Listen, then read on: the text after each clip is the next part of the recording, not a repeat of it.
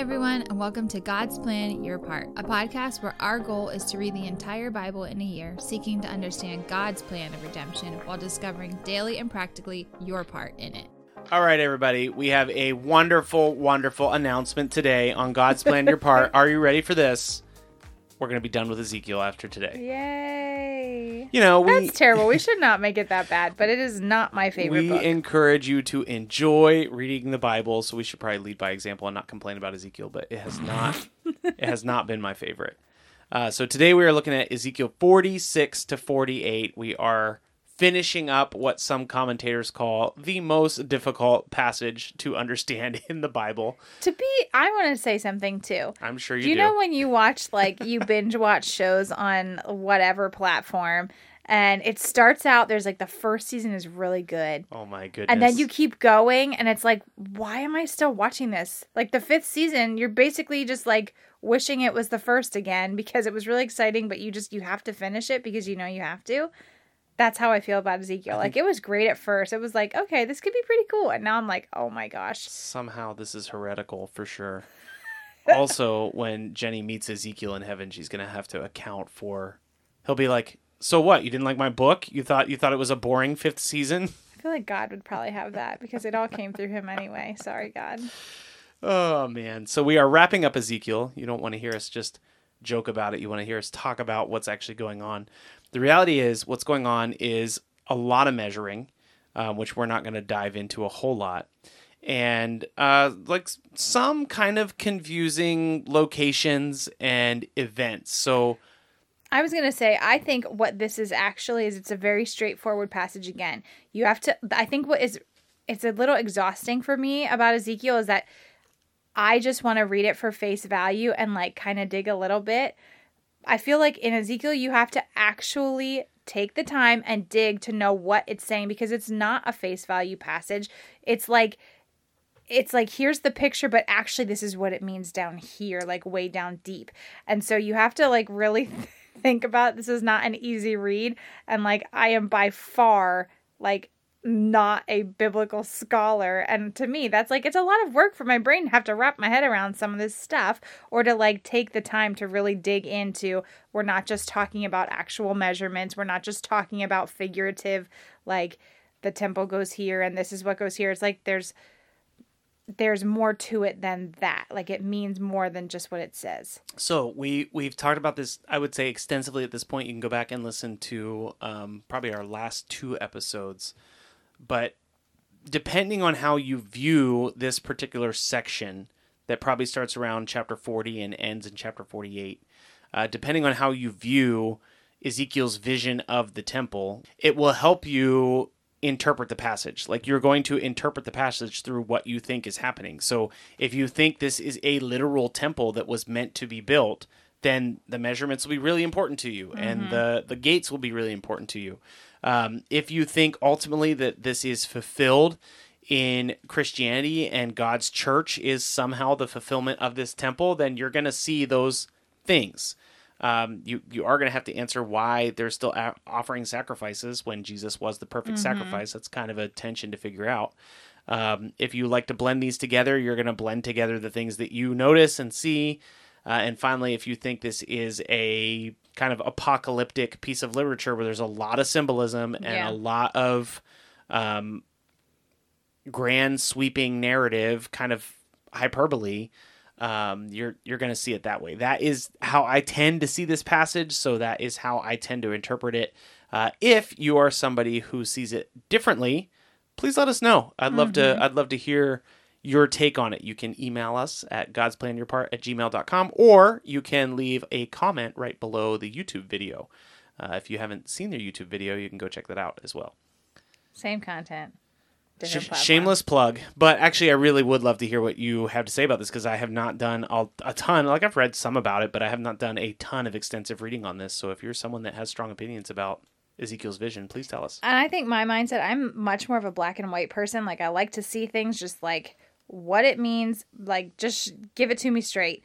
And so when when I think of it as like apocalyptic literature, it's almost like it's it's almost easier for me to see that because like this is what it means. Like Jesus is fulfilling this prophecy. This is like his place in this temple like image. And the other ones they don't like you were saying earlier like if it is supposed to be how the church is like how do we account for not giving sacrifices anymore? Like that to me is not black and white. Like that seems like a very gray area there and i don't like that. Like that doesn't make sense to me. So I'm sure i resonate with that apocalyptic view as well. I'm sure there are scholars who have oh yeah. figured that all out. So i'm sure there are too. the big question that we'd like to tackle today that we haven't really talked about a ton, we've alluded to it a little bit, is who is this prince? Uh, because the prince of Ezekiel's vision seems to be a pretty important character. So in chapter 46, we are hearing about this prince again. In chapter 46, verse 2, it says that the prince uh, will enter by the vestibule of the gate from the outside and shall take his stand by the post of the gate. Then when we pop over to verse 10, actually verse 9 and 10, it says, When the people of the land come before the Lord at the appointed feast, he who enters by the north gate shall worship and go out through the south um same vice versa. And then verse 10 when they enter the prince shall enter with them. When they go out he shall go out. So i think in my mind this was like an image of when we approach god jesus is like this intercessor this mediator for us to be able to come into god's like into god's temple into the presence of the lord because jesus has will come has come died for our sins. He is like the intercessor for us. And when we leave, he also goes with us. Like no longer is God bound to the temple because he is within us, or in this sense, will be within us. Uh, it is interesting. There's there's a couple correlations that are really important. The first one is God entered the temple by that same gate. Right. So all these gates are listed and they're important and they're open at certain times, and they're shut at certain times. The prince enters the same gate that God entered, which means the prince is directly connected to God and functions in some ways similar to God because not just anyone is allowed to come in and out of that gate because God has already done that. Um, the other thing that the prince does that is unique is that the prince is clearly some kind of king like leader of Israel, uh, but he is also a priest like leader of Israel because the prince is offering sacrifices on behalf, Behalf of the of the people. people, yeah. That that's very unique. Like we we've seen kings offer a few sacrifices here and there. Uh, but they have not regularly been involved in offering up sacrifices to the Lord. That is a priest's job. So this prince in Ezekiel is a priest king, and anytime we notice a priest king in the Bible, it's a big deal. Uh, Melchizedek is kind of that weird dude that shows up and blesses Abraham all the way back in Genesis, and he is a priest king from Jerusalem. Here we have a priest king in Ezekiel's vision in Jerusalem. And in the future, we will, um, in the New Testament, hear about how Jesus is a priest in the line of Melchizedek. So the New Testament authors are going to draw that correlation as well.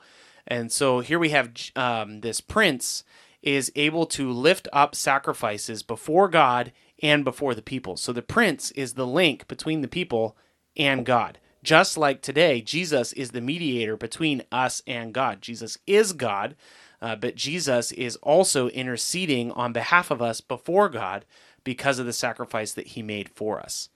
There's also the matter of the prince's inheritance that is in chapter 46. Basically, the prince is able to pass off anything that is his possession to his sons, and it should remain his sons forever.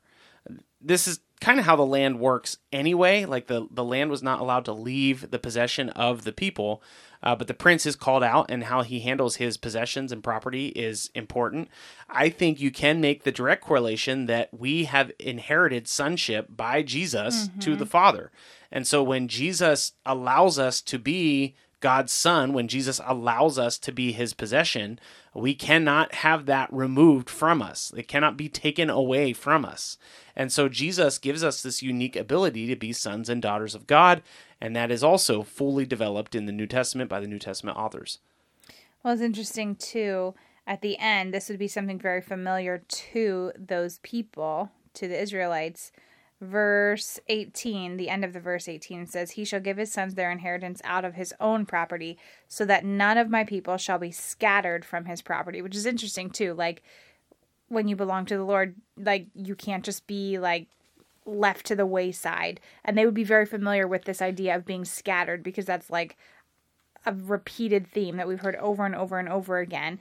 And as we know, when you belong to the Lord, it's not just this thing that scatters or is gone. Yeah, yeah. Uh, the the book of Ezekiel ends uh, with a really powerful line, I think, talking about the name of the city, mm-hmm. and the name of the city from that time on shall be the Lord is there. Mm. Um, that's also referenced in Revelation twenty two, uh, verse three. Um, a lot you the case can be made that the entire biblical narrative is about God desiring to dwell with his people. God creates Adam and Eve in the garden. He dwells with Adam and Eve in the garden. He enjoys relationship with them and offsets this, you know, never ending story of God pursuing his people, wanting to live with them and enjoy relationship with them. So when Adam and Eve sin, they get cast out of the garden, but then God sets up this covenant with Abraham about how he's going to be with them. Uh, when the Israelites are traveling around, he's in the tabernacle. When they finally come into Israel, they build the temple. Now, in Ezekiel's vision, they build the temple again. Even though the temple is destroyed, Ezekiel has this vision of the temple. And again, it's being said that God is there. Mm-hmm. And so this journey is continuing, that God is desiring to be with us uh, to enjoy relationship with us continues. That story continues into today, and God does want to enjoy relationship with us. So we must listen to Him and be obedient to Him and enjoy Him forever. So a simple your part. Uh, there's two. First one, be so excited that we are done with Ezekiel and we'll be back tomorrow uh, in Joel, I believe. The second one is recognize how incredible this story has been that God is pursuing us like in spite of us we don't deserve it. We've seen throughout the book of ezekiel that we don't deserve it. What did you what did you hear recently from a good friend? i heard that god is good in spite of you and the you was me. Uh, and that is true. And it's yeah. true for all of us. God is yeah. good to us in spite of us because we are constantly falling into sin and missing the mark uh, but God pursues us, and you can see that clear pursuit of God throughout the book of Ezekiel. So I hope you are encouraged by it. Uh, that is not a license to continue to to sin. Uh, nope. It is a reason to pursue deep relationship with the Lord, which we hope you're doing. So we'll be back in tomorrow in Joel. We'll see you then. Thanks so much for listening to our take today. Before we get into the reading, if we could just ask you one thing. Uh, if you've been enjoying the podcast, if you could subscribe to us and then leave a rating and review, we'd love to hear from you. And every rating we get helps us reach more people. Ultimately, we're just trying to reach people with the truth of God's word, and your review will help us do that. So thanks so much for being invested in the podcast. Here's the reading for today. Ezekiel chapter 46. Thus says the Lord God The gate of the inner court that faces east shall be shut on the six working days, but on the Sabbath day it shall be opened, and on the day of the new moon it shall be opened. The prince shall enter by the vestibule of the gate from outside, and shall take his stand by the post of the gate. The priest shall offer his burnt offering and his peace offerings, and he shall worship at the threshold of the gate. Then he shall go out. But the gate shall not be shut until evening. The people of the land shall bow down at the entrance of that gate before the Lord on the Sabbaths and on new moons. The burnt offerings that the prince offers to the Lord on the Sabbath day shall be six lambs without blemish, and a ram without blemish. And the grain offering with the ram shall be an ephah, and the grain offering with the lamb shall be as much as he is able, together with a hin of oil to each ephah. On the day of the new moon he shall offer a bull from the herd without blemish, and six lambs and a ram which shall be without blemish. As a grain offering, he shall provide an ephah with the bull and an ephah with the ram, and with the lambs as much as he is able, together with a hin of oil to each ephah. When the prince enters, he shall enter by the vestibule of the gate, and he shall go out by the same way. When the people of the land come before the Lord at the appointed feasts, he who enters by the north gate to worship shall go out by the south gate, and he who enters by the south gate shall go out by the north gate. No one shall return by the way of which the gate he entered, but each shall go out straight ahead. When they enter, the prince shall enter with them, and when they go out, he shall go out. At the feasts and the appointed festivals, the grain offering with a young bull shall be an ephah, and with the ram an ephah, and with the lambs as much as one is able to give, together with a hin of oil to an ephah. When the prince provides a freewill offering, either a burnt offering or peace offering, as well as free will offering to the Lord, the gate facing east shall be opened for him. And he shall offer his burnt offering or his peace offerings as he does on the Sabbath day. Then he shall go out, and after he has gone out, the gate shall be shut. You shall provide a lamb a year old without blemish for a burnt offering to the Lord daily. Morning by morning you shall provide it. And you shall provide a grain offering with it morning by morning, one sixth of an ephah, and one third of a hin of oil, to moisten the flour as a grain offering to the Lord. This is a perpetual statute. Thus the lamb and the meal offering and the oil shall be provided, morning by morning, for a regular burnt offering. Thus says the Lord God If the prince makes a gift to any of his sons as an inheritance, it shall belong to his sons. It is their property by inheritance. But if he makes a gift out of his inheritance to one of his servants, it shall be his to the year of liberty. Then it shall revert to the prince. Surely it is his inheritance. It shall belong to his sons. The prince shall not take any of the inheritance of the people, thrusting them out of their property. He shall give his sons their inheritance out of his own property, so that none of my people shall be scattered from his property. Then he brought me through the entrance, which was at the side of the gate, to the north row of the holy chambers of the priests, and behold, a place was there at the extreme western end of them. And he said to me, This is the place where the priests shall boil the guilt offerings and the sin offering, and where they shall bake the grain offering, in order to not bring them out into the outer court, and so transmit holiness to the people. Then he brought me out to the outer court, and led me around to the four corners of the court. And behold, in each corner of the court there was another court. In the four corners of the court were small courts, forty cubits long and thirty broad. The four were of the same size. On the inside, around each of the four courts, was a row of masonry, with hearths made at the bottom of the rows all around. Then he said to me, These are the kitchens where those who minister at the temple shall boil the sacrifices of the people. Chapter 47 Then he brought me back to the door of the temple, and behold, water was issuing from below the threshold of the temple toward the east, for the temple faced east. The water was flowing down from below the south end of the threshold of the temple, south of the altar. Then he brought me out by way of the north gate, and led me around on the outside of the outer gate, that faces towards the east. And behold, the water was trickling out on the south side. Going on eastward with a measuring line in his hand, the man measured a thousand cubits, and then led me through the water, and it was ankle deep. Again he measured a thousand, and led me through the water, and it was knee deep. Again he measured a thousand, and led me through the water, and it was waist deep. Again he measured a thousand, and it was a river that I could not pass through, for the water had risen. It was deep enough to swim in, a river that could not be passed through. And he said to me, Son of man, have you seen this? Then he led me back to the bank of the river. As I went back, I saw on the bank of the river very many trees on the one side and on the other. And he said to me, This water flows toward the eastern region and goes down into the Arabah and enters the sea. Where the water flows into the sea, the water will become fresh. And wherever the w- river goes, every living creature that swims will live, and there there will be many fish. For this water goes there, so that the waters of the sea may become fresh. So everything will live where the river goes. Fishermen will stand beside the sea from Engedi to Eneglaim, it will be a place for the spreading of nets. Its fish will be of very many kinds, like the fish of the great sea. But its swamps and marshes will not become fresh. They are to be left for salt. And on the banks, on both sides of the river, there will grow all kinds of trees for food. Their leaves will not wither, nor their fruit fail. But they will bear fresh fruit every month, because the water for them flows from the sanctuary. Their fruit will be for food, and their leaves for healing. Thus says the Lord God This is the boundary by which you shall divide the land for inheritance among the twelve tribes of Israel. Joseph shall have two portions, and you shall divide equally what I swore to give your fathers. This land shall fall to you as your inheritance. This shall be the boundary of the land. On the north side, from the great sea, by way of the Hethlon to Labo Hamath, and on to Zedad. Berothah, Sibraim, which li- lies on the border between Damascus and Hamath, as far as Hazer Hatticon, which is on the border of Hauran. So the boundary shall run from the sea to Hazar Enan, which is on the northern border of Damascus, and the border of Hamath to the north. This shall be on the north side. On the east side, the boundary shall run between Hauran and Damascus, along the Jordan between Gilead and the land of Israel, to the eastern sea and as far as Tamar. This shall be on the east side.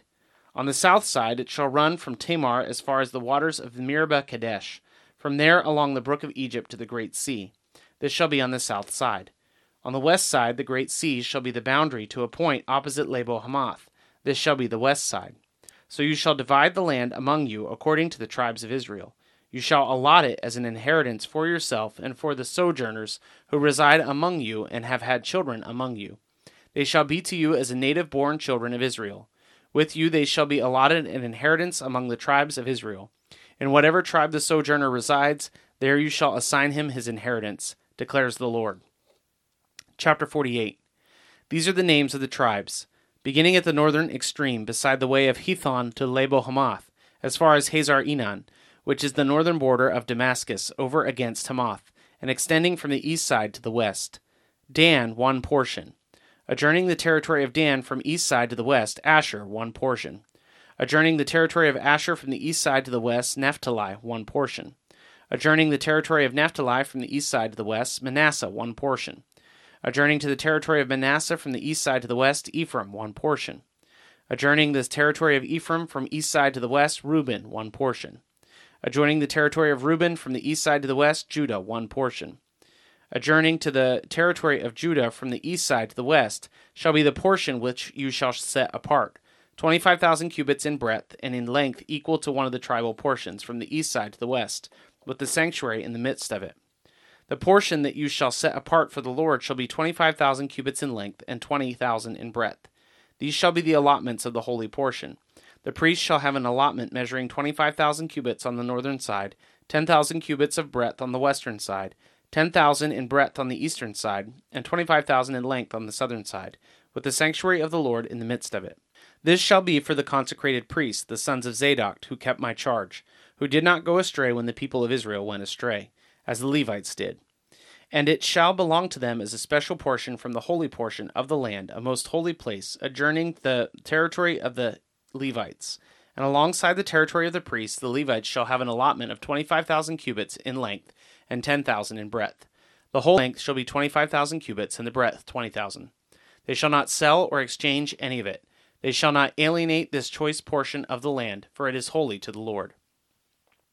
The remainder, 5,000 cubits in breadth and 25,000 in length, shall be for the common use for the city.